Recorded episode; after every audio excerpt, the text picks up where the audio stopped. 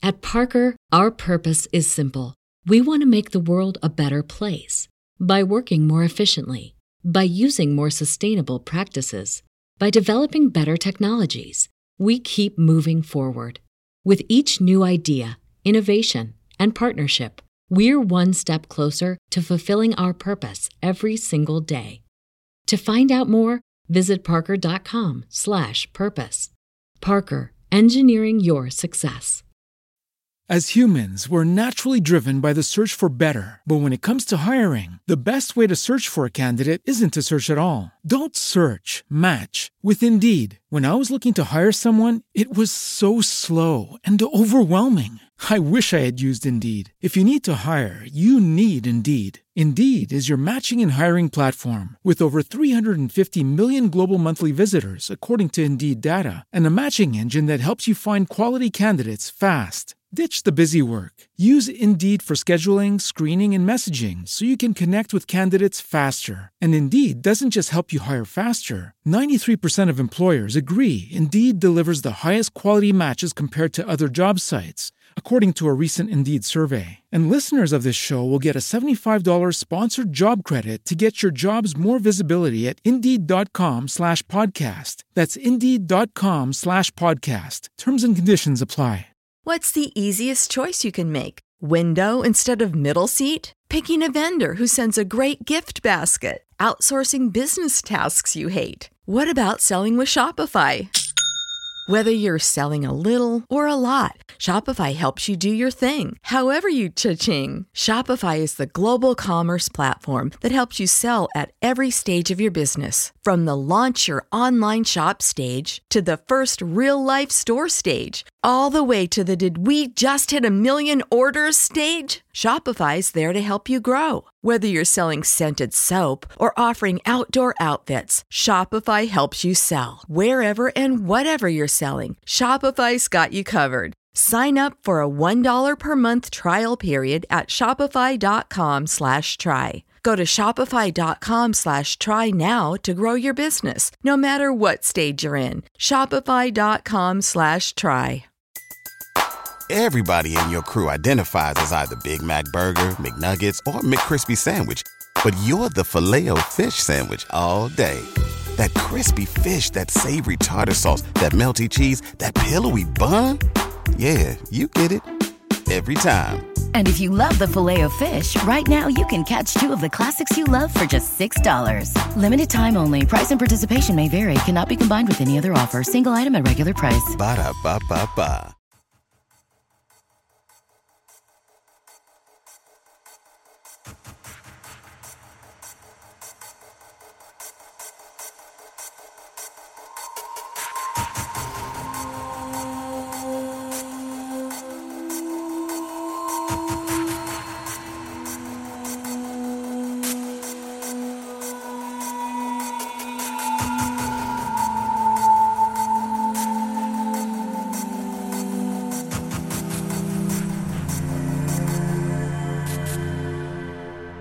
Infatti c'è qualcuno che si chiede se era domani mattina alle 5. Esatto, eh, sì, eh, siamo live ragazzi. Sì, ho scritto 5 e mezzo giapponesi del pomeriggio invece che AM. Abbiate pazienza, ma purtroppo quello che vi ritrovate quello che vi meritate.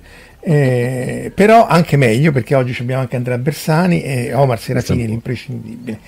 Ciao a tutti, allora salutiamo tutti quelli che sono in, in- in- già live. Cuni, Alessandro Tiera, Gecolante, Alessandro Renzi, eh, Cuni, Cuni, Cuni, Alessandro, ah, Maurizio Piccinni, eh, Enrico Cenni, Edoardo, eh, se volete recuperare Edoardo stava la settimana scorsa nella puntata con i tolkieniani italiani, Michele Sessa, Antonio, Stefano Santella che parla di Ente, Luca Nengil, eh, eh, eh, Simone Leddi, e Lobo.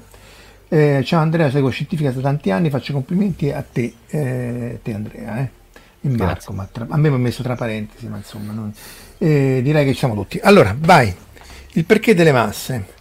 Già, già c'hanno cazziati teorici su Facebook. Infatti, Vabbè, eh, comunque vorrei tanto per cominciare ringraziarti Marco perché mi inviti sempre quando gli argomenti sono non terrificanti. No, perché eh, co- cos'è la massa?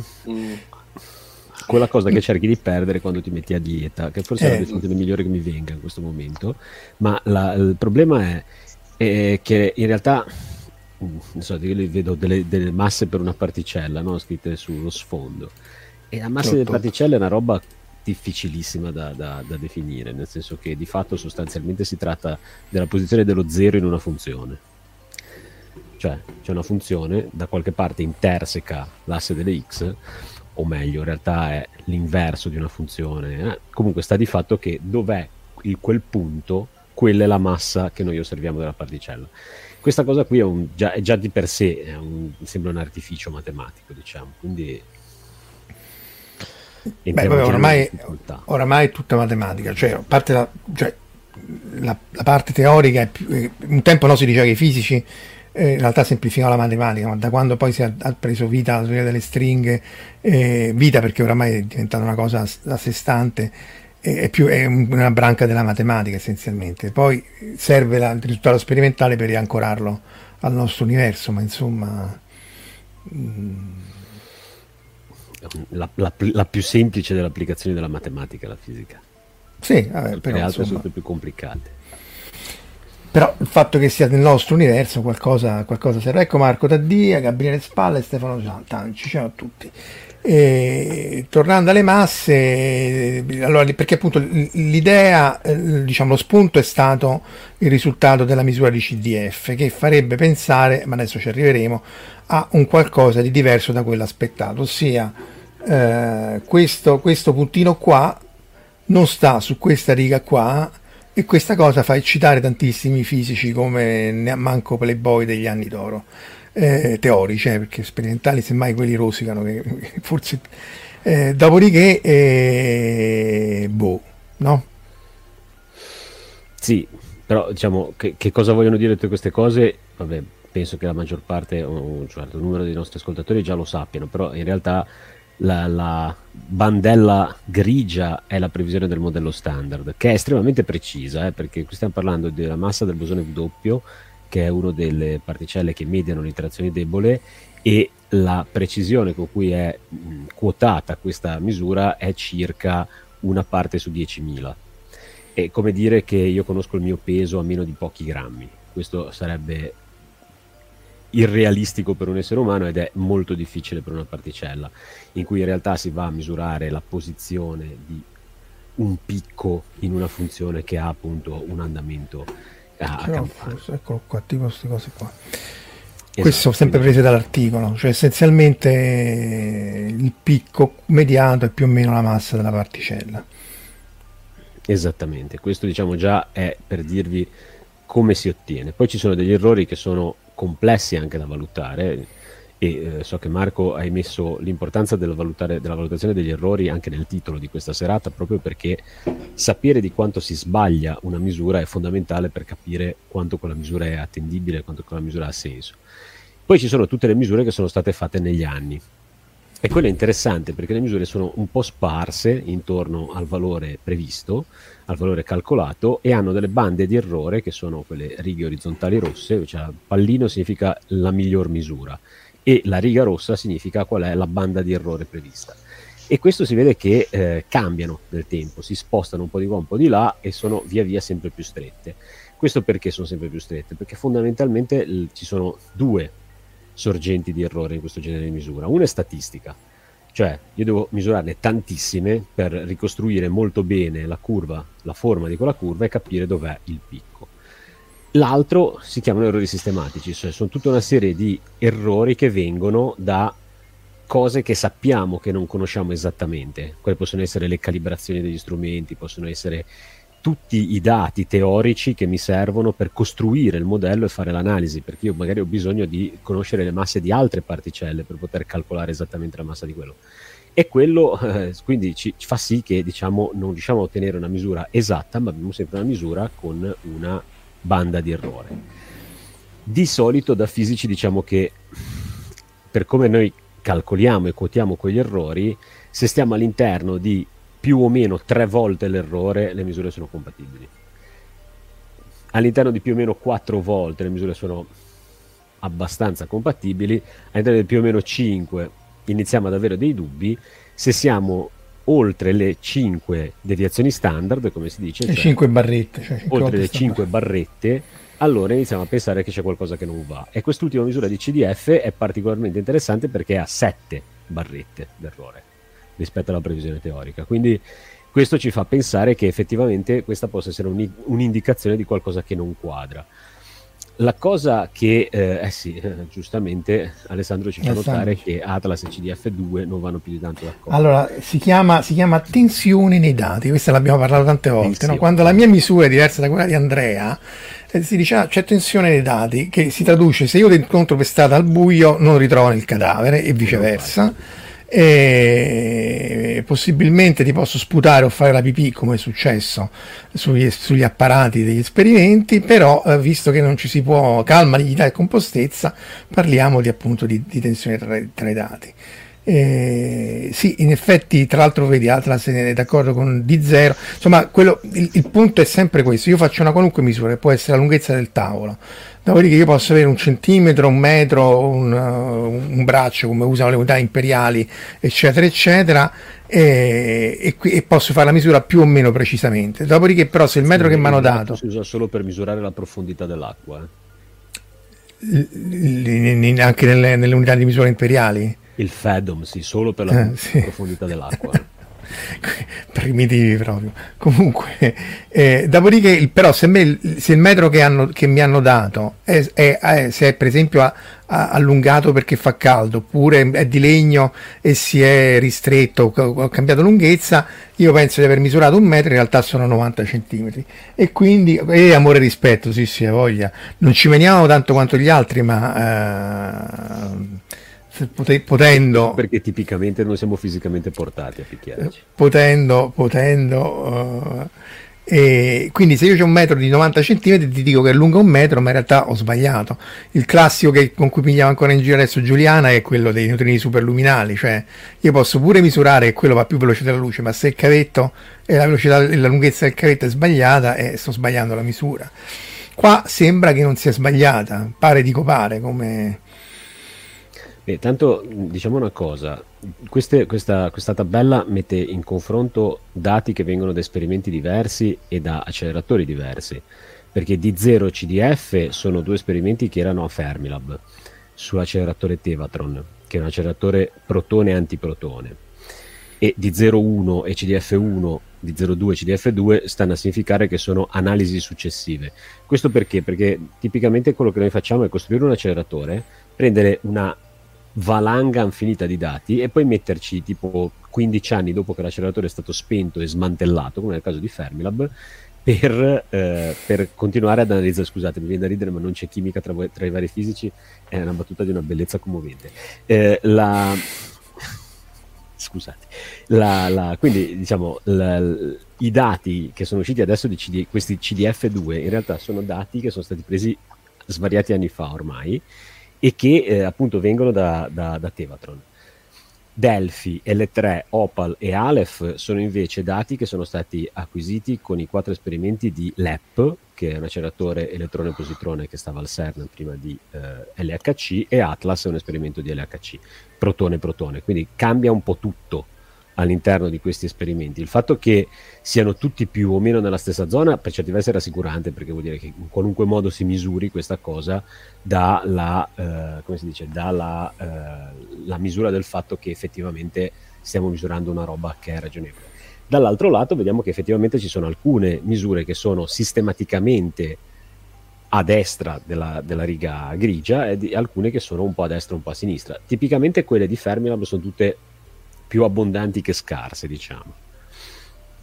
Salutiamo anche Catalina, che è una collega dei laboratori di Frascati che si occupa di fisica quantistica, soprattutto l'abbiamo avuto ospite un anno fa, devi tornare Catalina, eh. comunque la potete seguire anche sul gruppo Facebook, fanno un sacco di live cronache dal silenzio, per cui grazie Catalina di essere qui, qui con noi, se diciamo vaccate teoriche correggici mi raccomando, perché appunto noi siamo sperimentali. probabile. Eh, sì, sì, infatti. E, e- e appunto, eh, e- e- tra l'altro, gli esperimenti di prima generazione sono quelli che hanno l'errore statistico più grande perché è legato o al tipo di misura o appunto al fatto che hanno preso meno eventi. Qui questi di CDF. ehm, sì, eh, la, la misura è molto piccola perché in realtà hanno fatto questa misura eh, della massa in vari canali, ossia studiando vari decadimenti e varie interazioni in maniera sempre con quei dati lì, quindi se poi c'è un errore di fondo, ma è difficile. Eh, e, e, però appunto questo è un decadimento, questo è un altro tipo di decadimento, questo è un altro ancora e così via. Quindi tutto sommato loro sono realisticamente convinti eh, che, che, questa misura sia accurata e che effettivamente ci sia qualcosa di, di, di, di nuovo. Beh, hanno anche analizzato milioni di, eventi, cioè la statistica stavolta è davvero gigantesca. Sì, non sono, sì, sono... tra l'altro ecco, forse va visto un po' meglio perché effettivamente qua vedete che c'è ogni, ognuno di questi, perché non è che la massa qui varia, che ogni, ogni interazione può avere vari eventi in un punto differente della massa e poi perché comunque c'è l'indeterminazione di, di, di Heisenberg, eh, poi possiamo anche rivedere i famosi diagrammi di Feynman che, che, che, che mm, De Rusca dice i, diciamo così, i segnini. A, a, proprio, detta proprio a spanne, la larghezza di questa campana è legata alla vita media della particella. Cioè se la, se la particella campa molto poco, il principio di determinazione dice che può avere una, cioè che la sua energia è indeterminata perché la sua vita è molto breve più la, più la vita è breve, più l'energia è determinata, quindi la larghezza di questa curva ci dà anche la vita media sostanzialmente.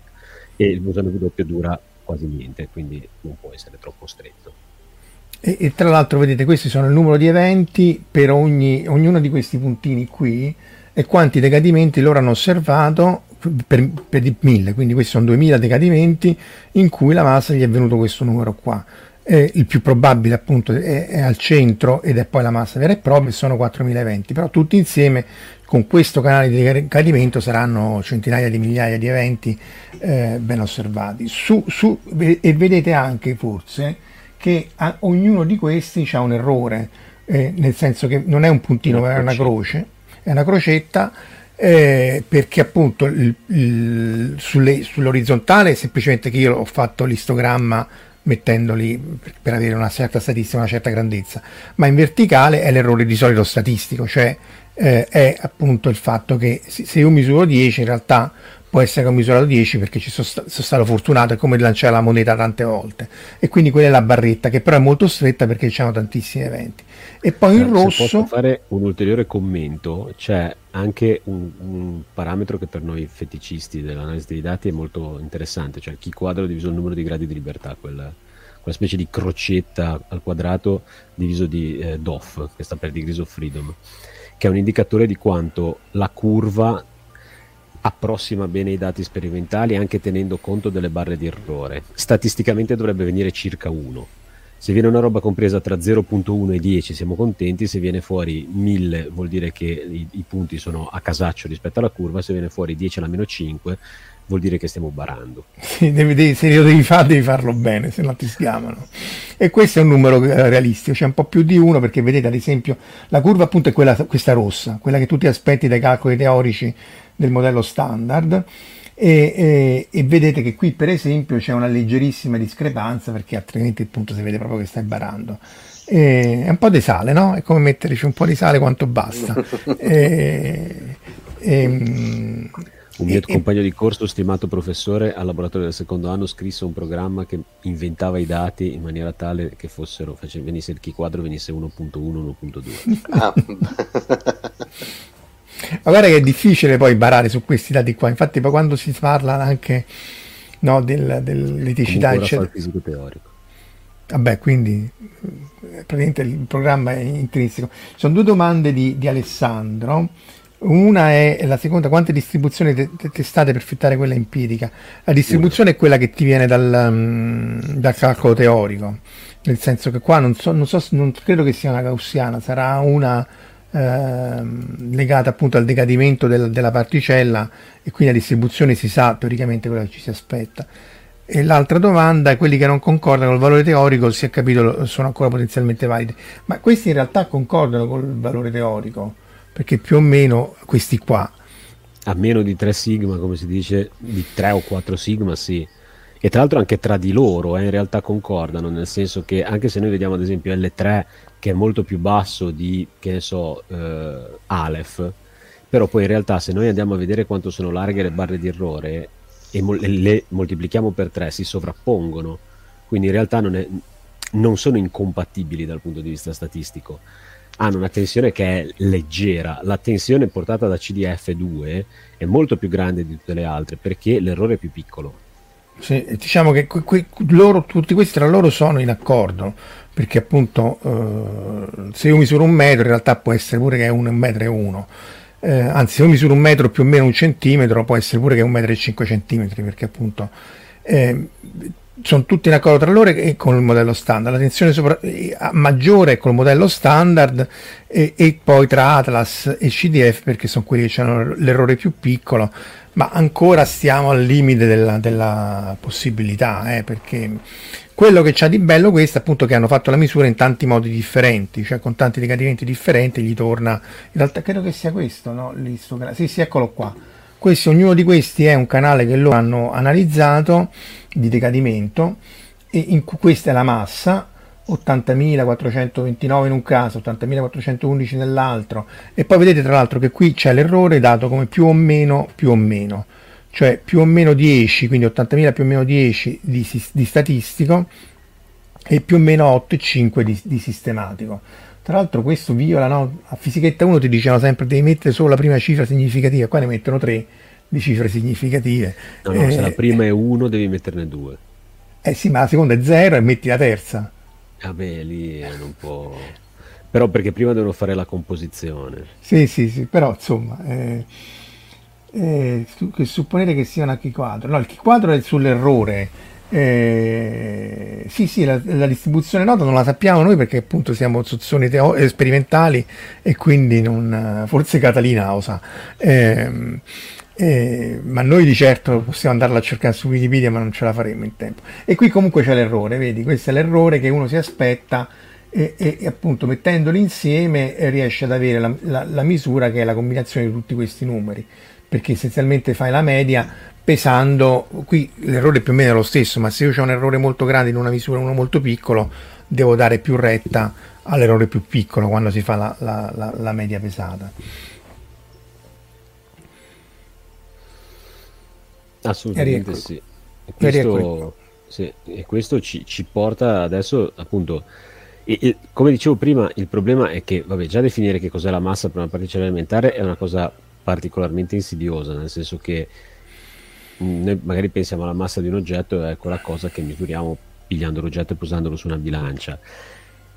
Nel caso della particella elementare, appunto, quello che noi osserviamo è vabbè, cioè la, la regola, la, l'equazione più famosa no, della fisica è quella E uguale mc quadro, cioè l'energia che c'è a disposizione di una particella quando decade, l'energia che c'è a disposizione nel decadimento. Quindi noi andiamo a misurare, in realtà del W non misuriamo niente, andiamo a misurare i prodotti di decadimento di questo W e andiamo a ricostruire la massa a che sommare, a sommare tutti i frammenti. Sì.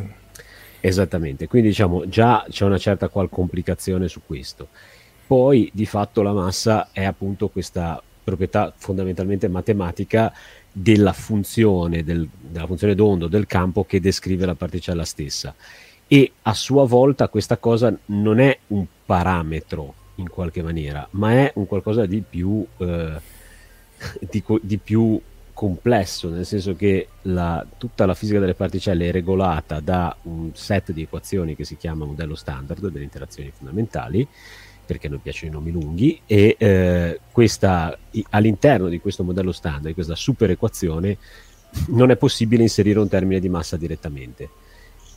Questa cosa nasce dal fatto che se noi introducessimo un termine di massa, cioè un, termine in questa equazione che conferisce la massa nel modo che dicevo, cioè sposta lo zero di quella funzione che vi dicevo, che è la funzione che calcola la probabilità che una particella vada da qui a lì, questa funzione ha un, una singolarità veramente 1 fratto 0 da qualche parte e a seconda di dov'è questo fratto 0 la particella ha massa nulla o una certa massa diversa da 0. Il modo di spostare questa, eh, questo 0 da un punto ad un altro è complicato e passa attraverso l'introduzione di un'ulteriore particella, perché se noi lo facessimo direttamente, cioè aggiungessimo dei termini alle equazioni in modo tale che questa cosa avvenisse normalmente senza bisogno di aggiungere altre particelle, eh, la granciana del modello standard si chiama questa equazione. la, eh, quello che otterremo sarebbe che una particella può trasformarsi nella sua antiparticella, cosa che non osserviamo, quindi supponiamo non possa avvenire.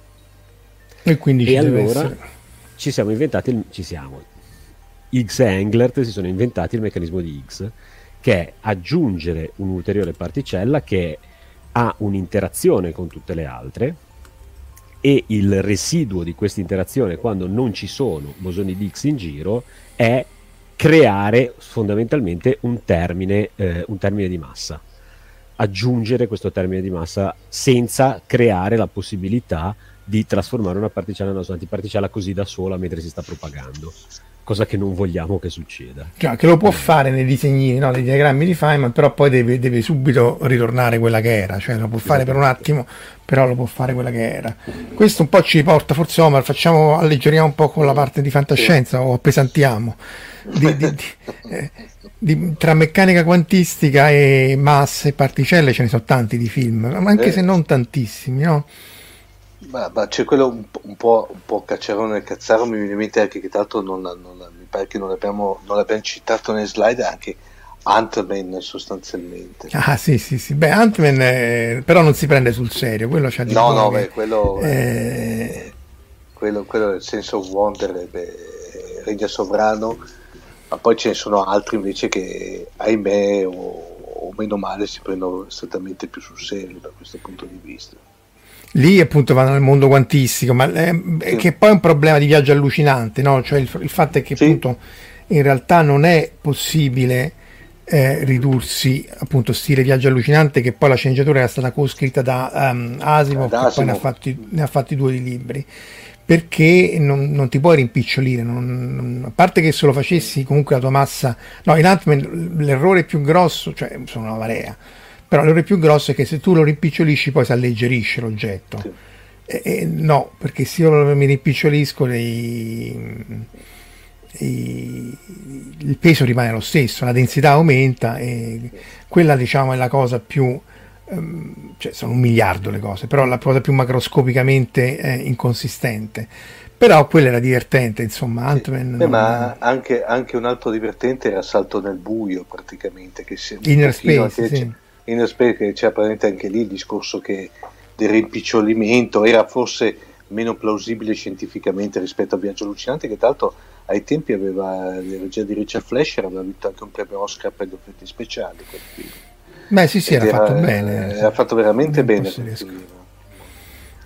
e poi diciamo a livello di rimpicciolimenti abbiamo lì entreremo in un ginepraio fra cui Tanto uno vedevo prima che lo citava indirettamente eh, Lobo praticamente, eh, Lobo ah. Valley, che no, Lobo lo so che è sì, qual sì, film? Eh, è che è praticamente quello tratto dal, dal, romanzo di Richard Matterson 3 mm al, ah, sì, sì, sì, anche Michele, giorno praticamente. Sì, sì, sì, eh, quello però lì diciamo che è trattato fino a un certo punto perché lì la, la, la trasformazione, il rimpicciolimento avviene per cause non, non, non, molto chiare perché era sostanzialmente una sorta il, il, il, il libro me, il film non me lo ricordo bene. Nel libro invece era una sorta di nebbia mi viene in mente anche un altro film molto interessante di cui tra l'altro settimana scorsa c'è stato l'anniversario d'uscita che era praticamente il dottor Cyclops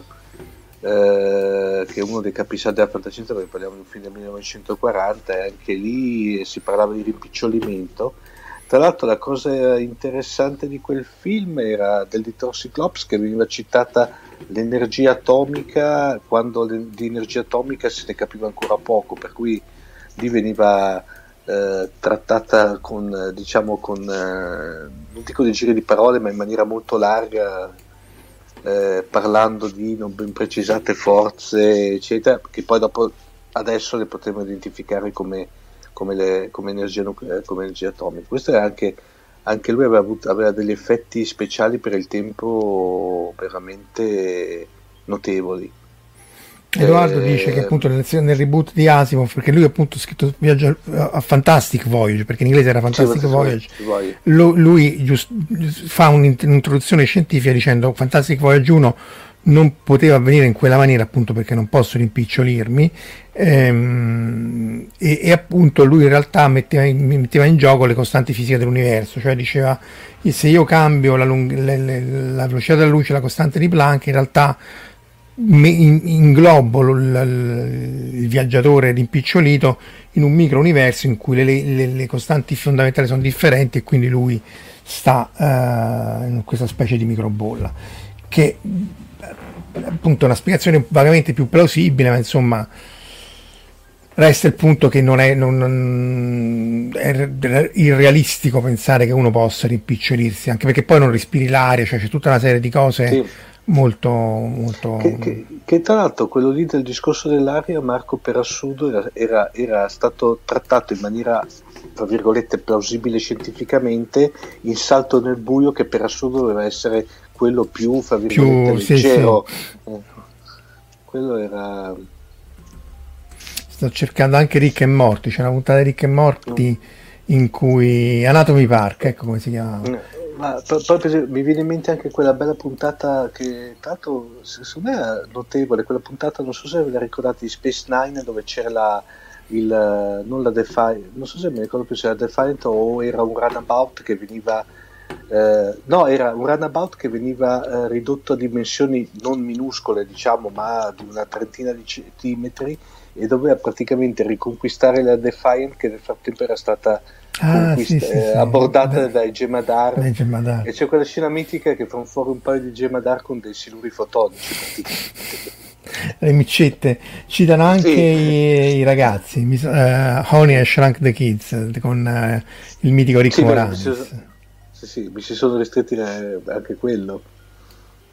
Ma eh, quello pure... ne avevamo fatto, ne avevamo fatto ai tempi, ai tempi eh, parliamo sì di quasi nove anni fa, una puntata con allora Paolo Bianchi su tutti questi film di, di shrinking. Sì, sì, sì. sì. sì beh, quello di Matheson è interessante perché come tutti i suoi romanzi, appunto come dici tu, non va nel... Ehm, cioè non gli interessa il perché, lui è più interessato negli effetti che più che la causa. Quindi poi è un po' no, tutti eh, i, i suoi. Il romanzo di Martinson, sì, in effetti, cioè, eh, il, quello che poi non sono riusciti a, a trasferire completamente, cioè, anzi zero nel film, che più che altro è un bel film di fantascienza, ma niente di, niente di, eh, di particolare. Eh, l'unico forse nota positiva in quel film lì che come, come uno degli diciamo, attori per modo dire non protagonista era il gatto che si chiama Orange che è stato l'unico gatto che ha vinto per ben tre volte il corrispettivo del premio Oscar per gli animali addestrati del cinema praticamente ah, ah, ah, ah. e, però al di là di quello nel, nel romanzo è veramente c'è proprio il, il, dramma di questo uomo che a un certo punto praticamente eh, si sente rifiutato perché viene abbandonato dalla moglie e tutto, ci sono anche dentro dei risvolti eh, molto drammatici dal punto di vista umano. E tra l'altro, intanto consiglio di recuperare perché se non sbaglio è uscito da poco per Urania, cioè come ah, riedizione. Sì. Può sì. essere che è uno di quelli rie- riediti sì. di, di, di, di, recente. E Ah, dice Donato Beh, sempre, del video, però è lui. Eh. Ah, sempre, invece... sempre lì mi viene in mente anche, non so se ve la ricordate, nell'esperimento, nell'esperimento del dottor K, che c'è quella scena finale che eh, ai tempi quando l'avevo visto che ero bambino mi aveva allucinato e c'era aiuto aiuto ricordate che c'era ah sì sì sì, sì, la, sì, la mosca che c'è addirittura dopo il, il, il, tizio che la sente urlare prende una pietra e la tira addosso perché lei sta per essere mangiato dal, da un ragno no? Dalla... dice, dice Lorenz ovviamente al contrario c'è l'attacco della donna da 50 piedi eh, in quel caso eh, diventano sì. gigantesche. Tra l'altro è stato ripreso pure in... Uh, qual era quel cartone, quello fatto in CG? Eh, della DreamWorks mi pare, no? che erano tutti mostri, lei era grande, quell'altro era sì, eh, mostri sì, contro alieni, me... no? Com'era? Mostri contro alieni, sì, sì. Beh, lì, lì, lì citando una, una, roba del genere, se siamo sul coso, c'è praticamente quello che secondo me è roba, una, uno dei film più assurdi di tutti i tempi, penso, e dei prossimi a venire, era Frank, Frankenstein e la conquista della terra, che era quel, quel film di mostri, quel cagioniera giapponese, dove c'è il tizio che si mangia il cuore radioattivo di Frankenstein e si trasforma praticamente in un Frankenstein alto 60 metri. Questa cosa è solo tu, ma è giapponese questo? questo? Giapponese, sì, c'è proprio, cercano, cerca Frankenstein la conquista della Terra. Aspetta, eh, del 65. Tra l'altro regia di Shiro Honda, per cui praticamente, ma il film è, è, era bello, era, cioè, poi lascia, lasciamo perdere la trattazione del, dell'argomento, però era, era veramente... Sta su Amazon tra l'altro. Sì, sì. Non sono sicuro di stupirmi che sia un film giapponese. Italian Edition, Nick Adams, Tadao Takashima, Ishiro, ecco là. C'era quel periodo che c'è il buon Nick Adams che praticamente l'avevano precettato, penso che l'avevano rapito stile nordcoreani giapponesi, praticamente l'avevano fatto sfornare nel giro di cinque anni una ventina di film praticamente. Eh, oh, c'aveva da pagare il mutuo pure lui, eh, non è esatto, che... Esatto, esatto. Non è che alla Boris. Boris per Boris apri tutto, uh, Biascica, uh, Andrea, e questa è no, quella aspetta, che hanno pubblicato. Devo aprire tutto prima ti provo eh, a fare uno share anch'io. Dai, eh. aspetta, eh. che non sono sicuro di essere capace. Uh. Chissà qual è quello che sto per scerare. Come cavolo si Attento, fa eh, perché Bene, questo. Ce la sto facendo forse. ecco, questa ah, è la gara del modello standard. Oh, che meraviglia! sì, in realtà è un'unica equazione che descrive tutto in, in principio, quindi massimo rispetto, però eh, insomma no, non è proprio la cosa più intuitiva di questo mondo. Soprattutto nella seconda parte si vedono parecchie W e quella W di cui stavamo parlando prima e tutte le cose che riesce a fare sostanzialmente sono tutti i termini di interazione della W con tutte le altre particelle. sì, abbastanza. abbastanza... La G è la parte gravitazionale, immagino. No, la G, no. la parte iniziale, è la parte di gluoni. Ah, no, ah, no perché la gravità qua non c'è effettivamente. No. Qua c'è tutta la parte con sì, sì. Eh, W e tutte le altre particelle, Ma... tutti gli altri bosoni della teoria.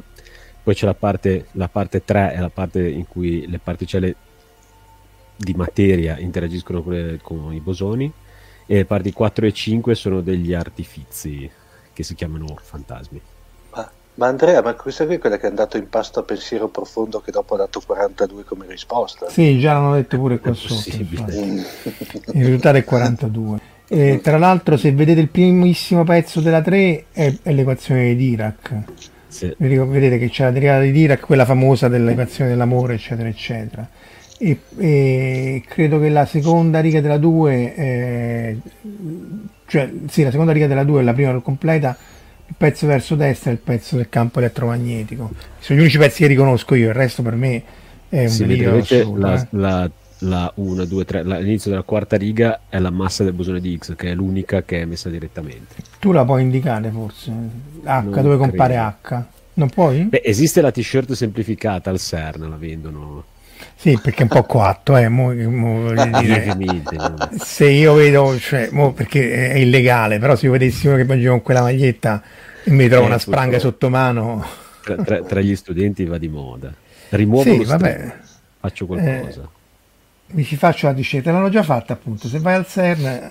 Eh, perché è rimossa? Era così, era così compatta? Perché inquietante anche perché appunto il fatto che sia la somma di tantissimi termini in realtà vuol dire che non ci si capisce niente, ossia che non si sa quali siano i meccanismi che unificano le varie, le varie forze. Un incubo eh, scriverla in LaTeX, ma scriverla con Equation Editor è due incubi. Perché l'hai fatto? Non penso, no? Nessuno no, no, fatto. Nessuno ci abbia mai provato. No, credo cioè, che abbiano inventato LaTeX apposta per non usare Equation Editor su quella roba. No, no non sarebbe non sarebbe umano. Anche perché poi, tra l'altro, c'è da dire che uno la scrive così, ma in realtà n- non è che. Non ti servono cioè, mai tutti i pezzi. No, esatto, sono tutti somme, quindi io, o io studio quello, studio quell'altro, studio quell'altro ancora. Non è mai che le considero tutte contemporaneamente. Per fortuna. Anche mm. perché c'è tutta una serie di roba, tutta la parte che dicevo, la parte bassa, eh, che sono questi ghost, cioè X Ghost e Fadil Pop-Off Ghost, in realtà sono tutte particelle che non esistono, quindi ma loro non lo sanno e esistono. Non lo sanno e quindi nell'equazione ci sono, però diciamo perché ce n'è bisogno per far tornare tutto qua. Insomma, è, è una cosa abbastanza complicata relativamente semplice se vogliamo, nel senso che poi lì dentro c'è veramente tutto quello che serve per fare i conti e c'è tutto quello che serve per fare il calcolo della massa di, del, del, bosone W con quella precisione che dicevamo prima, c'è una parte su 10.000. Tra l'altro quella massa è particolarmente interessante perché è legata a tutta una serie di altri parametri, cioè quel calcolo non è un calcolo che io ottengo chissà come, ma è un calcolo che io posso ottenere mettendo insieme le informazioni sulle masse delle altre particelle, perché le masse delle varie particelle sono legate tra di loro. La massa di W e dello Z, per esempio, che sono due bosoni che mediano interazione debole, sono fortemente legate tra di loro. Non c'è la possibilità, diciamo, di avere non sono arbitrarie una rispetto all'altra. La massa di entrambi rispetto a quella di altre particelle a loro volta sono in qualche modo sono, possono essere calcolate attraverso l'interazione eh, che ci sono tra le varie mh, masse. Finché non si conosceva il quark top e il bosone di X, c'era ancora diciamo, una certa qual come posso dire, indeterminazione su queste previsioni. Ma adesso che il quadro, tra virgolette, è completo, e noi pensiamo di, di, poterla calcolare con grande precisione questa massa, una parte su 10.000. Ma se a una parte su 10.000 la misura è distante 10 parti su 10.000, 7 parti su 10.000, come in questo caso, allora c'è qualcosa che non ci torna e questo è diciamo, il, il risultato di fisica che potrebbe essere molto interessante. Infatti loro sull'articolo di Science hanno messo questo, questo oggetto qua, cioè quello che diceva Andrea, questa qui sull'asse delle X è la massa del quark top, cioè quello più pesante eh, di, di, tutti i quark, eh, sull'asse delle Y c'è la massa del bosone W e, e, e essenzialmente il modello standard prevede questa regione bianca, ah sto indicando quello sbagliato, eh, prevede questa regione qua, cioè ehm, questi valori qui sono quelli in cui tutto torna con, con il conto della Grangiana. Sopra certi valori eh, si entra in quella che è la supersimmetria, che è un'altra cosa che si sono inventati 20-30 anni fa per far tornare i conti, perché in realtà tutti quei conti lì vengono infinito se non ci metti almeno altrettante particelle che nessuno ha visto. Eh, Sono piccolezze. Tecnicali. Quisquilie, quisquilie.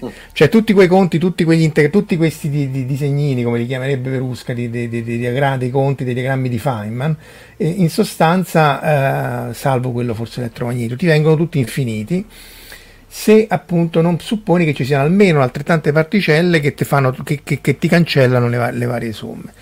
E questa, sì, eh, sì, sì, un po' tipo defense, defense eh, come lavorare nella difesa, che in realtà nessuno lavora nella, nella, nell'attacco. Eh, ciao Angelo. E appunto la supersimmetria sarebbe una simmetria eh, eh, tra le particelle che pre- presuppone che ogni particella abbia il suo gemello scuro, ossia ogni bosone c'è un fermione o ogni fermione c'è un bosone, quindi ognuno ha il suo gemello che però noi non vediamo perché eh, sono energie troppo elevate, non si riescono, che sarebbe tutto bello salvo che eh, no nel senso che l'HC non ha trovato nessun indizio di supersimmetria, anzi li sta eh, cancellando via via proprio perché anche non trovando la particella in tutte queste misure precisissime che fanno anche su LHC eh, non c'è nessuna correzione legata all'esistenza di queste particelle che eh, quindi boh, salvo questa questa qua, no? E no, in realtà dai, negli ultimi, nell'ultimo anno sono due o tre le misure che hanno un po' di tensione col modello standard. Piccoline, sì, eh, sì, sì, ma niente di supersimmetria. Questa forse è la prima che potrebbe... Eh, che potrebbe... Eh, certo che i fisici hanno inventato i concetti fantasma che sta lì togliti, ma sì, questo senz'altro. Eh, I teorici, eh, i sperimentali, il massimo... Sa, attaccano male i cavetti. Però appunto la questione qual è? Che questa, questa misura qua, eh, l'errore di questa misura qua sulla massa del W è, quest, è questa incertezza qua.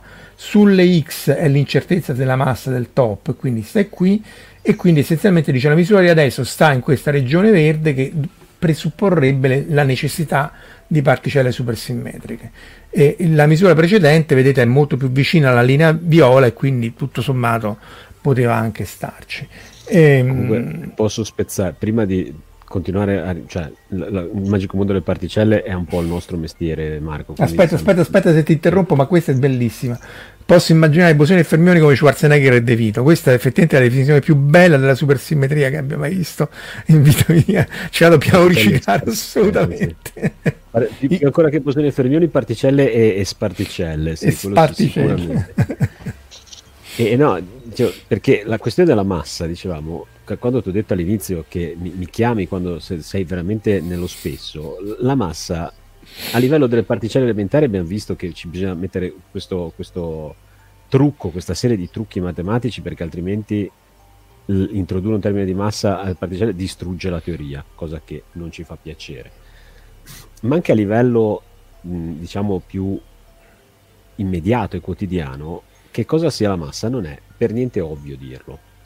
Cioè, esistono due masse diverse.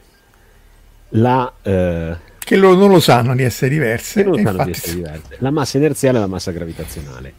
La massa inerziale è quella cosa, quella proprietà di un oggetto che quando io gli applico una forza, lui viene accelerato e l'accelerazione è proporzionale alla forza e inversamente proporzionale alla sua massa inerziale.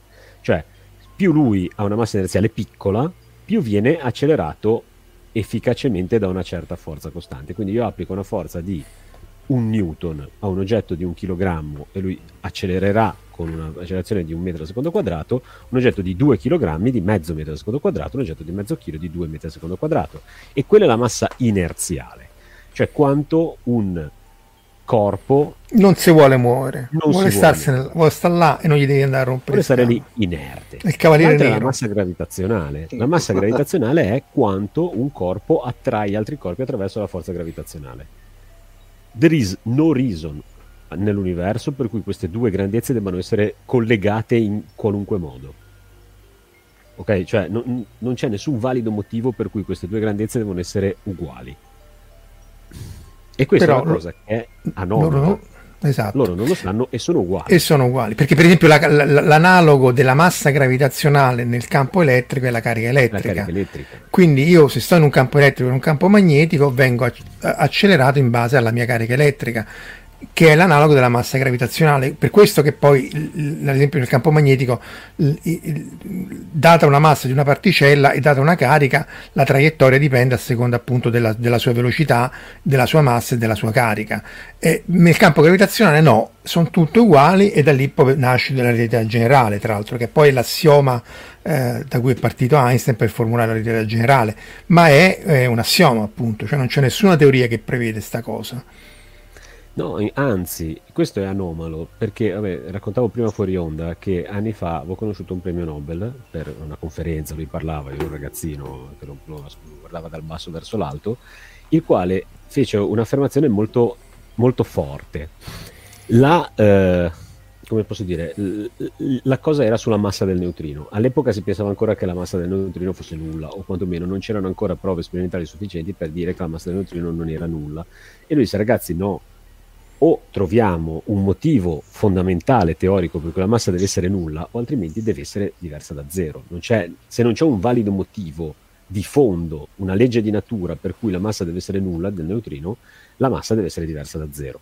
E allo stesso modo, se non c'è un valido motivo, una legge di natura per cui la massa gravitazionale e quella inerziale devono essere uguali, noi dobbiamo assumere che debbano essere diverse. Noi abbiamo misurate, ci sono stati fatti degli esperimenti, noi, ci sono stati fatti degli esperimenti per andare a vedere se ci sono delle differenze tra la massa gravitazionale e la massa inerziale a qualche livello, eccetera, eccetera. Tutti gli esperimenti fatti finora danno sempre lo stesso rapporto per qualunque cosa sia stata misurata tra massa inerziale e massa gravitazionale. Con tipo non so quante cifre decimali, 10, 15 cifre decimali. Questo è anomalo perché in qualche maniera questo è legato a due diverse eh, costanti di accoppiamento, cioè la massa gravitazionale in qualche maniera è legata alla costante di accoppiamento di una particella a, livello fondamentale con il campo gravitazionale. La massa inerziale col campo di X, che sono due campi diversi, quindi non c'è nessun valido motivo per cui quelle costanti di accoppiamento debbano essere uguali, e non una, ma tutte. Quindi io la butto lì. Secondo me l'X e il gravitone sono parenti in qualche maniera. Come? Non lo so. Ma secondo me hanno di essere parenti in qualche maniera. Detto questo, quindi... Vi ricordate, l'ha detto lui per prima, perché tra l'altro ce lo siamo guardato anche in letteratura, non l'ha detto quasi nessuno. Nessuno ancora detto, quindi se, probabilmente Insegnate è una bestialità, quindi dimenticatelo. Ma magari no, poi un giorno quando diranno il Nobel, eccetera, io andrò lì, oh, scusate, me l'ho messo su un podcast anni fa. La... Senza nessuno, ovviamente senza nessuna pezza d'appoggio. Eh, Matematica, eh, niente. Ma l'intuizione. Così, vale uguale, no? E allora, la, quindi dicevo ci deve essere un motivo per cui succede questa cosa e non lo conosciamo. E ci deve essere un motivo per cui la massa gravitazionale è intimamente legata alla natura dello spazio e del tempo. Giustamente prima Marco citava la relatività generale. La relatività generale in teoria, una, in, in realtà è una teoria relativistica della gravità, cioè la, la, la gravitazione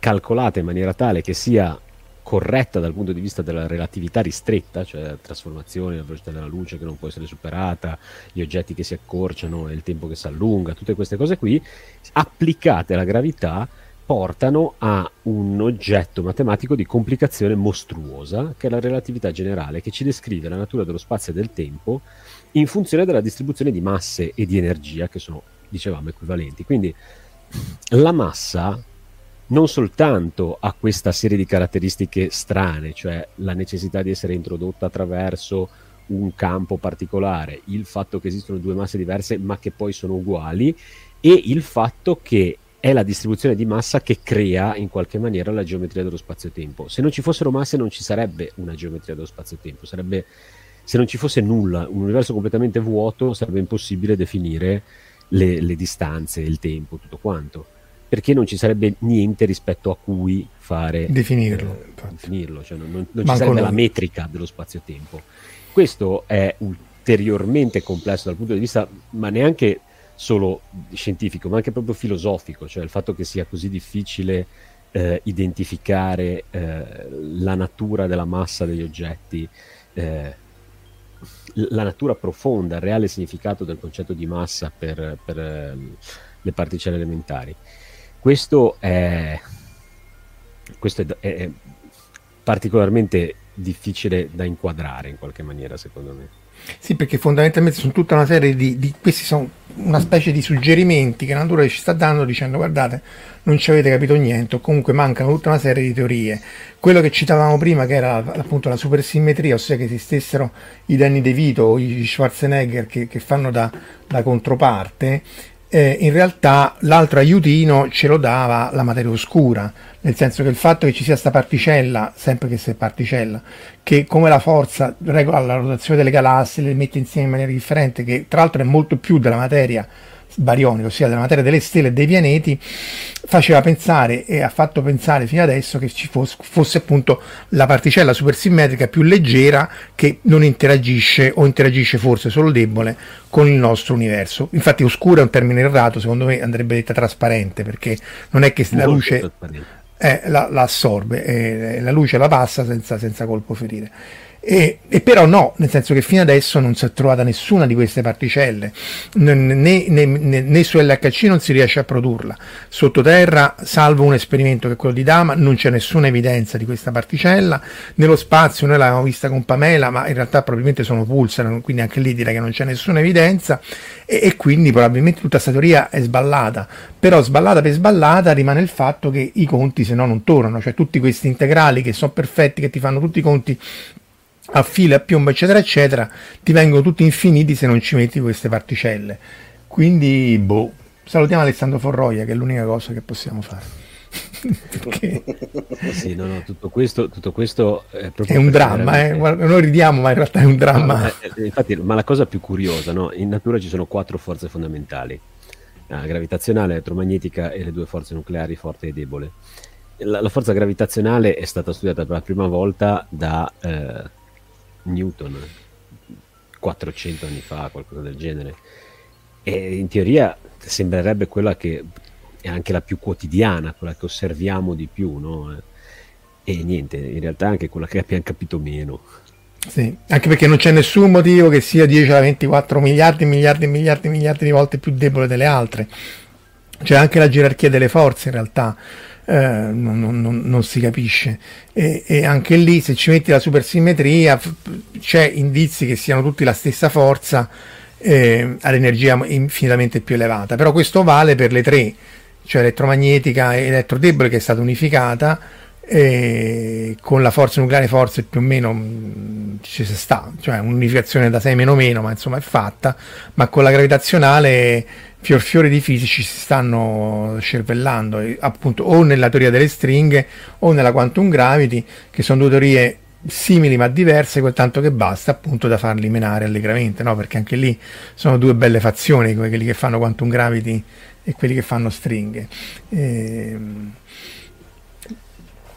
però appunto non... la quantum gravity sulla quale oltretutto questo ci, ci, sono poi tutta una serie prima abbiamo visto quell'equazione molto complessa quell'equazione molto complessa alcune delle lettere sono numeri rappresentano uh, funzioni quindi funzioni di rimetti rimetti ri, riappalesa eh, non so se me la sento ah. aspetta, che, ecco, aspetta che è complicato eh.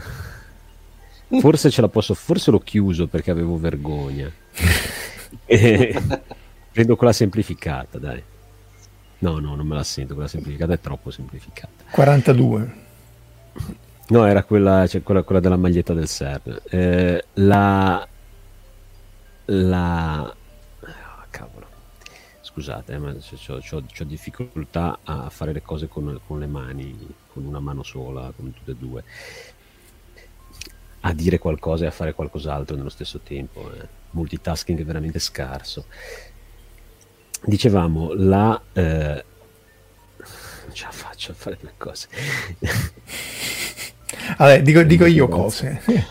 Eccola la, ciascuna di queste lettere può essere o una funzione, cioè sono tutte funzioni, possono essere funzioni che rappresentano un numero, cioè che, che sono funzioni tra, dallo spazio-tempo a un numero, quindi funzioni scalari, noi le chiamiamo, funzioni vettoriali, cioè a ogni punto dello spazio-tempo è, è, associato un vettore, un oggetto fatto da quattro componenti, in realtà sono, sono vettori nel senso della relatività, quindi Z, W, questi sono tutti, si chiamano bosoni vettoriali per questo motivo, oggetti un po' più complessi che si chiamano spinori, gli oggetti che sono nella parte 3, no? la, la E, eh, come si chiama? E, eh, si vede la freccina, sì, ma si vede sì, male. Sì e eh, la, queste nu, sono, le U, sono, questi sono tutti, sono tutti spinori, sono oggetti a due componenti che hanno una matematica un po' strana, mentre invece i gluoni che sono qua in cima sono eh, oggetti tensoriali, cioè sono delle, diciamo delle matrici. matrici. Questa cosa è una eh, è, è, è un'ulteriore complicazione matematica perché eh, la rinormalizzazione, cioè fare in modo che le grandezze non divergano, che è quello che diceva prima Marco. Che non venga infinito quando fai i conti. Questa roba qua, quando tu fai i conti, viene sempre. Cioè, c'è questa sgradevole caratteristica di diventare sempre tutto infinito. Per evitare questa cosa, mh, farlo con un campo tensoriale è un casino, evitare che diventino infiniti. E non solo, tra le tante, diciamo, malinconie dei fisici c'è quella di usare le unità di misura che noi chiamiamo date da Dio. Per, per, giusto per stare su, su, un understatement. Beh, mo è cioè, Pasqua, tanto. Il, ad esempio, quella in cui la velocità della luce è uguale a 1 è adimensionale, quindi misuriamo le velocità come frazioni della velocità della luce sostanzialmente. Il che vuol dire che lunghezza e tempi possono essere misurati con la stessa unità di misura. Perché a quel punto lì il rapporto tra una lunghezza e un tempo deve essere uguale a un numero oh. senza unità di misura, quindi uso la stessa unità di misura per tutte e due. Allo stesso modo è uguale a mc quadro, la, eh, col fatto che la velocità della luce diventa un numero senza unità di misura, anche energia e massa possono essere misurate con la stessa unità di misura. E così via. Quindi praticamente alla fine, mettendo la velocità della luce, la costante di Planck uguale a 1 e adimensionale e eh, la costante di Boltzmann uguale a 1 adimensionale, praticamente tutte le unità di misura che sono, sono tu- tutte le grandezze sono tutte o energie o energia alla meno 1 o energie a qualche, a qualche, elevate a qualche altra potenza un po' più complicata. Quindi noi misuriamo le robe sempre in electron volt, in electron volt alla meno 1, electron volt al quadrato, così di questo tipo. Le costanti di accoppiamento, quindi ad esempio la carica elettrica, in questo ambaradan diventa adimensionale. Le costanti di accoppiamento tra le particelle e il campo dell'interazione debole sono adimensionali. La costante di accoppiamento tra la carica gravitazionale, quindi tra la massa gravitazionale e il gluone, la, il campo gravitazionale, ha una dimensione.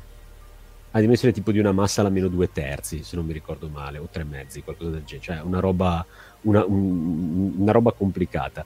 E anche questo è un problema, perché nostre, tutti i nostri meccanismi me- matematici per risolvere queste equazioni e evitare che vengano infiniti funzionano bene finché le costanti di accoppiamento sono adimensionate. Quando hanno una dimensione di massa che non è massa elevata alla zero, quindi che, che è diversa da, da, uno, da, da, da, frazione di qualcosa, di un numero, e la cosa diventa problematica.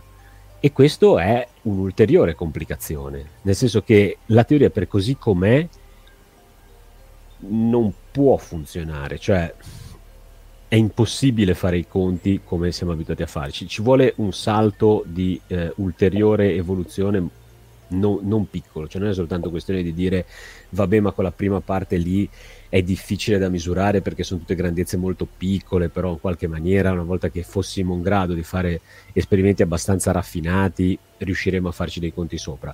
È proprio anche tutto il meccanismo, tutta la macchineria di calcolo che abbiamo sviluppato per tutto il resto dell'equazione, applicata a quella parte lì non funziona o potrebbe creare dei problemi eh, impossibili da risolvere, diciamo. Sì, e appunto non se ne esce. Tutte le, le uscite, appunto, tipo supersimmetria, fino adesso non hanno dato nessun risultato sperimentale, perché poi la teoria può essere bella quanto vuoi, ma se non c'hai un risultato sperimentale che in qualche maniera la conforta, eh, rimane là. E, ed è que- poi per quello che poi la fisica si è fermata a, a deboli, cioè si è fermata a, a 30 anni fa, a 40 anni fa, perché tutte queste raffinatezze si sono bellissime, anche, anche grandi scoperte, magari sono, no, no, sono numerici, i conti li fanno appunto Alessandro, i conti ehm, tu, tu ti vergogni a tenere.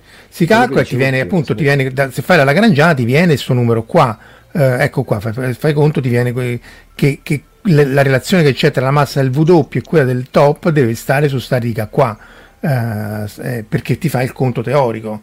Quindi da, da quel punto di vista t- tutto funziona. Il punto è che eh, le pezze teoriche che puoi mettere innanzitutto sono di, di, infiniti tipi.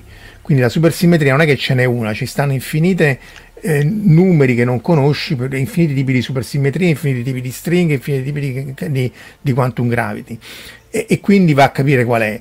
Dopodiché dici sì, è quello che posso misurare, che è la solita storia barzelletta di quello che cerca di notte le cose solo sotto i pali della luce perché solo là ci vede. E, ehm, e però, eh, però no, nel senso che poi a filo sta a filo, a piombo sta a piombo, ma questa forse le altre due che citava Andrea prima sono vaghi suggerimenti eh, di, di, di, di, ecco, questa è poi che metto quella, quella semplificata questa è la versione più compatta. Questa la capisco persino io, pensa un po', eh, questa è proprio iper semplificata. Eh. Questo pezzo qua è il campo elettromagnetico, quello in, so, quello in so, sopra, eh, il, il terzo di, di Dirac. Particelle, poi eh. c'è il campo di X e poi ci sono gli altri campi vettoriali. Dice Stefano l'abbiamo inter- sì, sulla, sulla fantascienza, vabbè, ma la fantascienza Stefano quella è, è, buona, anzi forse prima, visto che siamo quasi all'ora, me lo farei un altro escursus. In tanto fantascienza per fantascienza, Omar, prendiamo almeno qualche mostrone, no? Che altro c'è che, che abusa della fisica quantistica?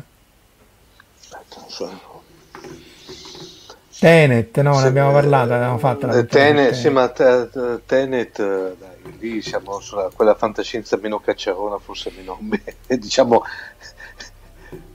butteremo in questo caso benzina sul fuoco. No? Ma Tenet eh, non, è fantascienza perché la premessa è completamente senza senso, però l'idea di base era che tu potresti vedere l'antiparticella come una particella normale che va indietro nel tempo, perché le equazioni sono... però non è che va indietro nel tempo realmente, è che la matematica c'è un meno uno che puoi vederlo come, o come carica opposta oppure come eh, te, il tempo che scorre indietro. Però Tenet questo eh, non era male. E... No, eh, anzi, anzi l'ho, rivisto recentemente, devo dire la verità, è, è, è, un, è un, bel film.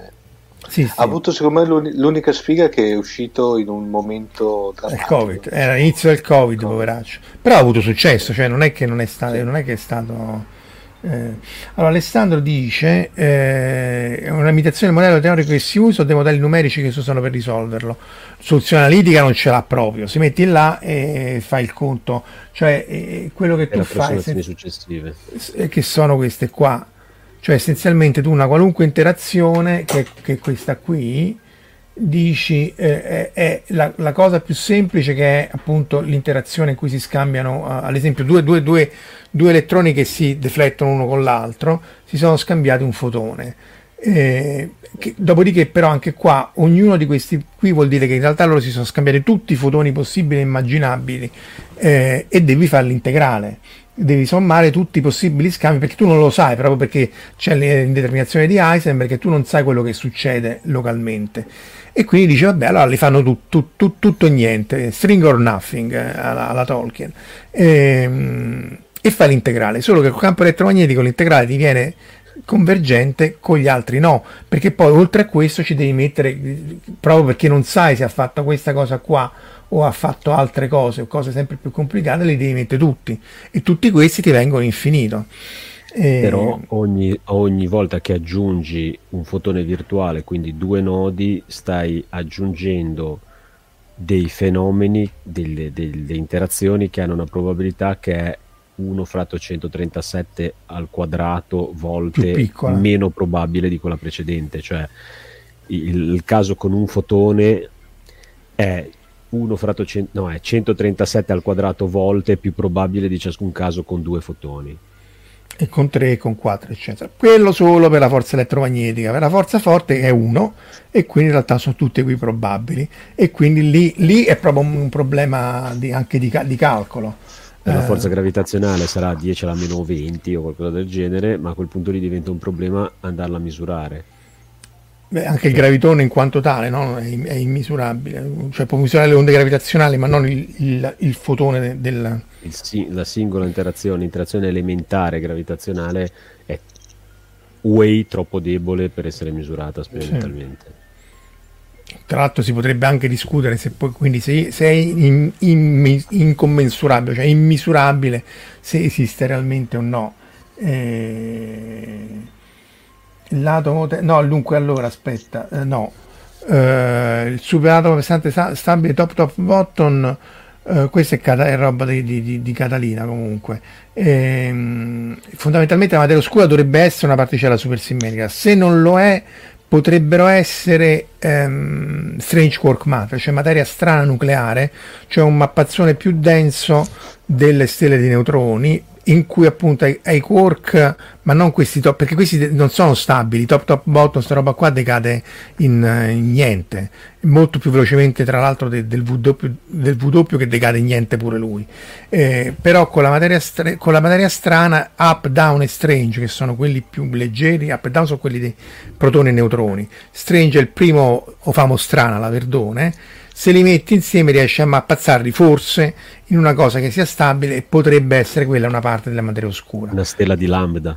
Sì, una stella di... o anche il nucleo della stella di neutroni che ha questo nucleo alla Fantozzi, no? come i, i, pomodorini super, super densi. E... Come, come, il martello di Thor. Eh, esatto, sì, sì, che lui lo forgia sulla stella di neutroni, come sì, faceva? Eh? Sì. Glielo, glielo, forgia coso, tra l'altro. Eh, come si chiama l'attore quello che faceva del, del trono di del, sì, Tyron Lannister sì.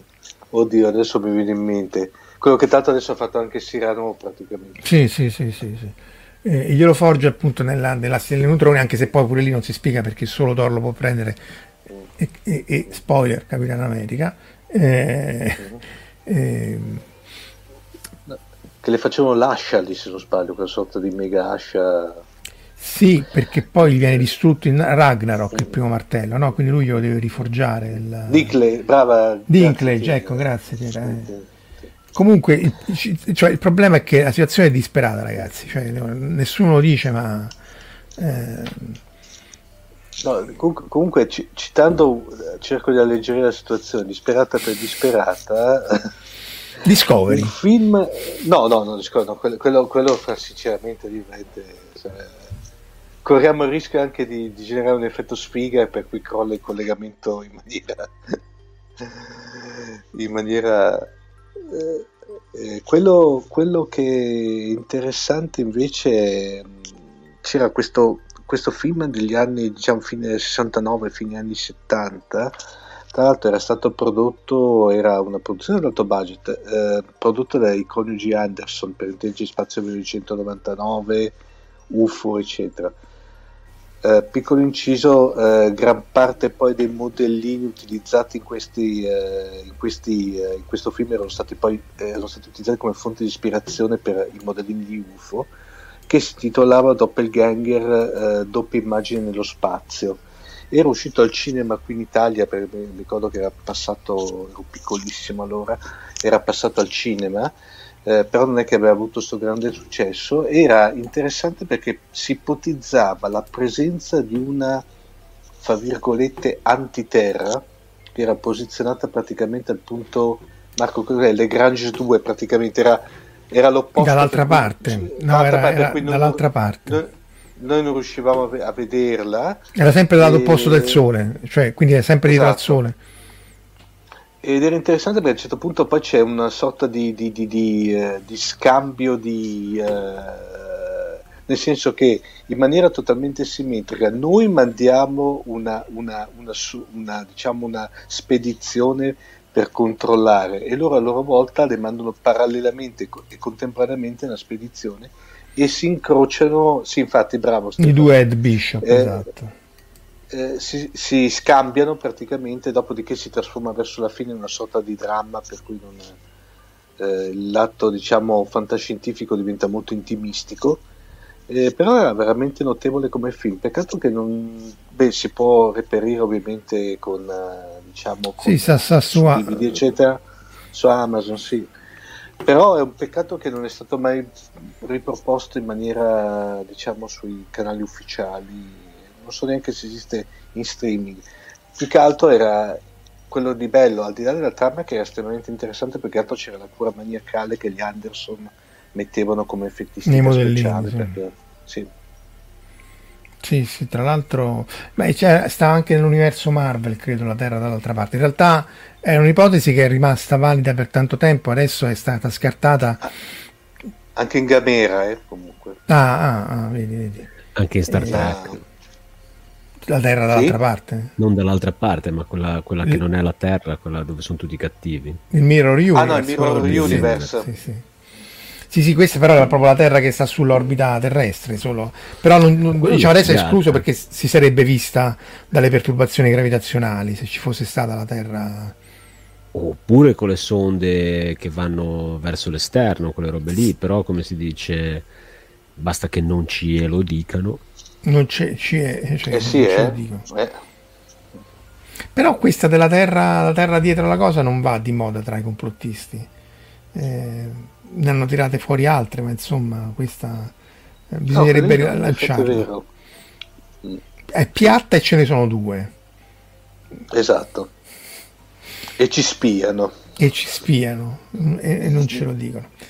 Ragazzi, direi che siamo ben oltre l'ora. Eh, fondamentalmente speriamo di essere riusciti a trasferirvi la disperazione che eh, in qualche maniera perché ovviamente sulla massa del neutrino eh, che è troppo leggero di... rispetto a tutte le altre particelle, non sappiamo perché. Non, sa, non, sa, non, non sappiamo sa come è messo. Come se, sono, se, se, quello, diciamo, della stessa famiglia dell'elettrone è il più leggero come l'elettrone quark up e così qua... via, oppure se è il più pesante. Quindi, il magico mondo del neutrino, sì che vent'anni fa non sapevamo neanche se aveva la massa o no, adesso sappiamo che ce l'ha, ma non sappiamo nient'altro, se no che ce l'ha né quanto vale né niente. Non sappiamo perché vale così poco. Una delle idee più, eh, come posso dire, più apprezzate è il fatto che esista un meccanismo di altalena per cui, visto che il neutrino che osserviamo è soltanto quello di un tipo, quello che è mancino, perché quello destro non interagisce con l'interazione debole e quindi non sappiamo neanche se esiste, potrebbe essere che quello destro è molto più pesante, che ha un termine di massa gigante che tanto non possiamo vedere in nessun modo e allora questo effetto di aggiungere un termine di massa gigante a uno dei due fa sì che poi facendo tutti i conti l'altro che potrebbe essere avere la massa simile a tutti gli altri particelle, in realtà diventa più leggero. Questi sono gli artifici matematici, gli artifici, le magie matematiche che vengono fuori da quella teoria, per dire, eh, per l'equazione che vedevamo prima. Mm, non sappiamo neanche in realtà perché le masse delle particelle sono messe come sono messe, né se ce ne sono delle altre, perché la prima generazione di particelle è molto leggera. Tutte le, l'elettrone, il quark up e il quark down hanno tutte una massa dell'ordine del mega electron volt, il neutrino è molto più leggero. Poi ci sono la seconda generazione che è diciamo 10-100 megaelectron volt e poi c'è la terza generazione che va da 1 a 100 gigaelectron volt cioè miliardi cioè, appunto quella, il W il W sono 80 giga quindi 80 miliardi di electron volt. E, e questo sappiamo, qui vedete che sono millesimi di electron volt quindi non possono esistere particelle troppo ulteriori particelle leggere ma potrebbero esistere di più pesanti perché sappiamo che il bosone Z0 decade in determin- un certo numero di canali e non più di quelli, quindi sappiamo che non ci sono delle altre particelle più leggere della metà del bosone Z0, ma potrebbero esserci delle altre. E quindi diciamo che abbiamo ancora tutta una serie di questioni aperte che sulla massa, eh, come posso dire, eh, sulla massa c'è, c'è quello che ho detto all'inizio, che Marco quando si trova un argomento veramente ostico dice Andrea cosa fai venerdì? Mm, parliamo, parliamo del perché, infatti il perché delle masse, perché poi nessuno sa tra l'altro ne, ne, neanche perché si generino tutte le masse, perché siano poi appunto il meccanismo di Higgs lo spiega in parte perché siano così diverse, ma per esempio per i neutrini non credo che valga. E... Più che altro sposta il problema, nel senso che le masse sono diverse perché le costanti di accoppiamento con il di Higgs sono diverse eh, grazie Dante. Eh, perché sono diverse le costanti di accoppiamento? Perché le forze poi si, si, declinano in questi valori così diversi tra loro, soprattutto da quella gravitazionale? Cioè c'è tutto un problema di gerarchie e poi tutto questo fa sì, ma questo potrebbe essere il principio antropico di Barro, fa sì che poi tutto questo è un universo in cui riesce a creare la vita, non un, un inferno di, di, di, particelle caotiche, eccetera, eccetera, ma riesce tutto sommato a creare le stelle, le galassie, tutto sommato una cosa più o meno ordinata. Boh. Eh, ragazzi. Il motivo per cui ancora ci pagano, Marco, se no saremmo già disoccupati. Bah, oramai, sai, essendo dipendenti posto fisso, no? Alla che Cozzalone, oramai. Ripeteremmo quello che già si sa, come insegna Jorge da Burgos, no? eh. non, c'è creazione di nuova conoscenza, soltanto certo. trasmissione di conoscenza. Che Mica molti può mettere a scrivere un altro libro, ma siamo impazziti. Invece non siamo ancora nella fase di Jorge da Burgos e quindi c'è ancora cose da scoprire. E ognuno scrive il libro, ovviamente. Tu non l'hai scritto neanche ancora, Andrea, però tu dovresti farlo. Eh. Prima o poi. Eh, dai, dai. Non Manchi, sono ancora ma... abbastanza insonne. Eh. Ragazzi. Grazie di essere stati qui con noi, grazie anche a chi ovviamente ci ascolta offline, eh, cioè su, su YouTube o sul podcast di, eh, di Scientificast. E buona Pasqua per chi ci ascolta in tempo reale, perché appunto eh, oggi è venerdì santo. Eh, grazie ancora e alla prossima. Ciao. Ciao a tutti. Ciao. Avete ascoltato Fantascientificast, podcast di fantascienza e cronache della galassia, da un'idea di Paolo Bianchi e Omar Serafiti con il contributo cibernetico del Cylon Prof Massimo De Santo. Potete seguirci ed interagire con noi sul nostro sito fantascientificast.it, su Facebook alla pagina Fantascientificast, su Twitter sul profilo at fantascicast, sul nostro canale Telegram t.me slash fantascientificast, sulla nostra community Telegram t.me slash fsccommunity.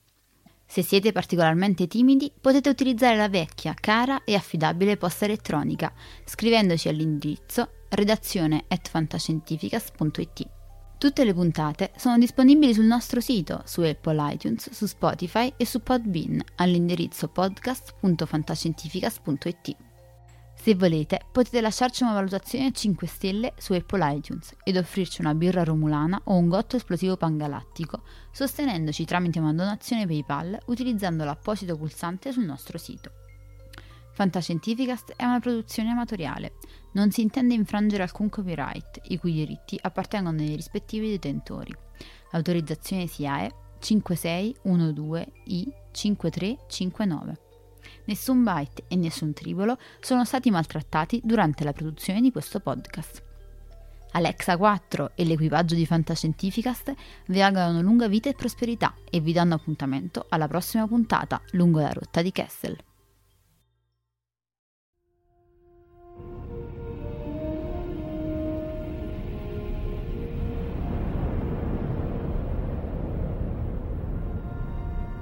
Certo che hanno una gran bella nave. E hanno un capitano ancora più grande. Allora è finita a quanto pare. Io dico che sarebbe il caso che ci muovessimo anche noi. Capitano, ho appena ricevuto un ordine dal comando. Dobbiamo tornare alla base immediatamente. Cambiano equipaggio.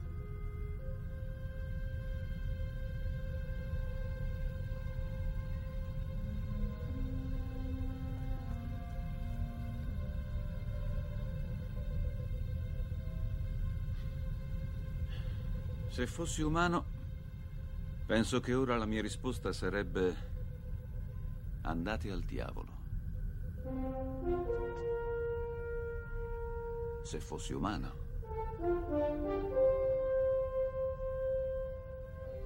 Che rotta, capitano.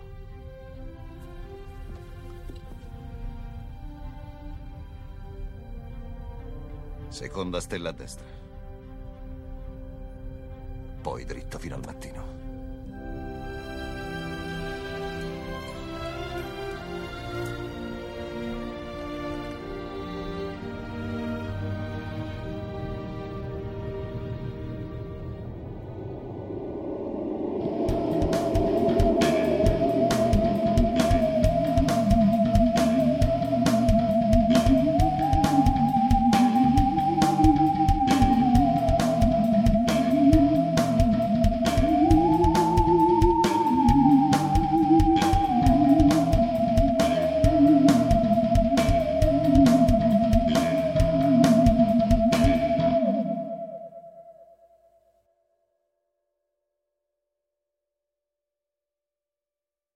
Parker, our purpose is simple.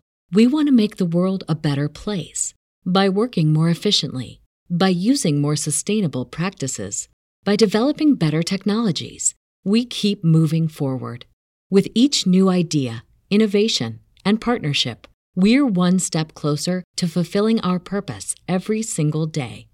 To find out more, visit parker.com/purpose. Parker, engineering your success. As humans, we're naturally driven by the search for better. But when it comes to hiring, the best way to search for a candidate isn't to search at all. Don't search, match with Indeed. When I was looking to hire someone, it was so slow and overwhelming. I wish I had used Indeed. If you need to hire, you need Indeed. Indeed is your matching and hiring platform with over 350 million global monthly visitors, according to Indeed data, and a matching engine that helps you find quality candidates fast. Ditch the busy work. Use Indeed for scheduling, screening, and messaging so you can connect with candidates faster. And Indeed doesn't just help you hire faster. 93% of employers agree Indeed delivers the highest quality matches compared to other job sites, according to a recent Indeed survey. And listeners of this show will get a $75 sponsored job credit to get your jobs more visibility at Indeed.com slash podcast. That's Indeed.com slash podcast. Terms and conditions apply.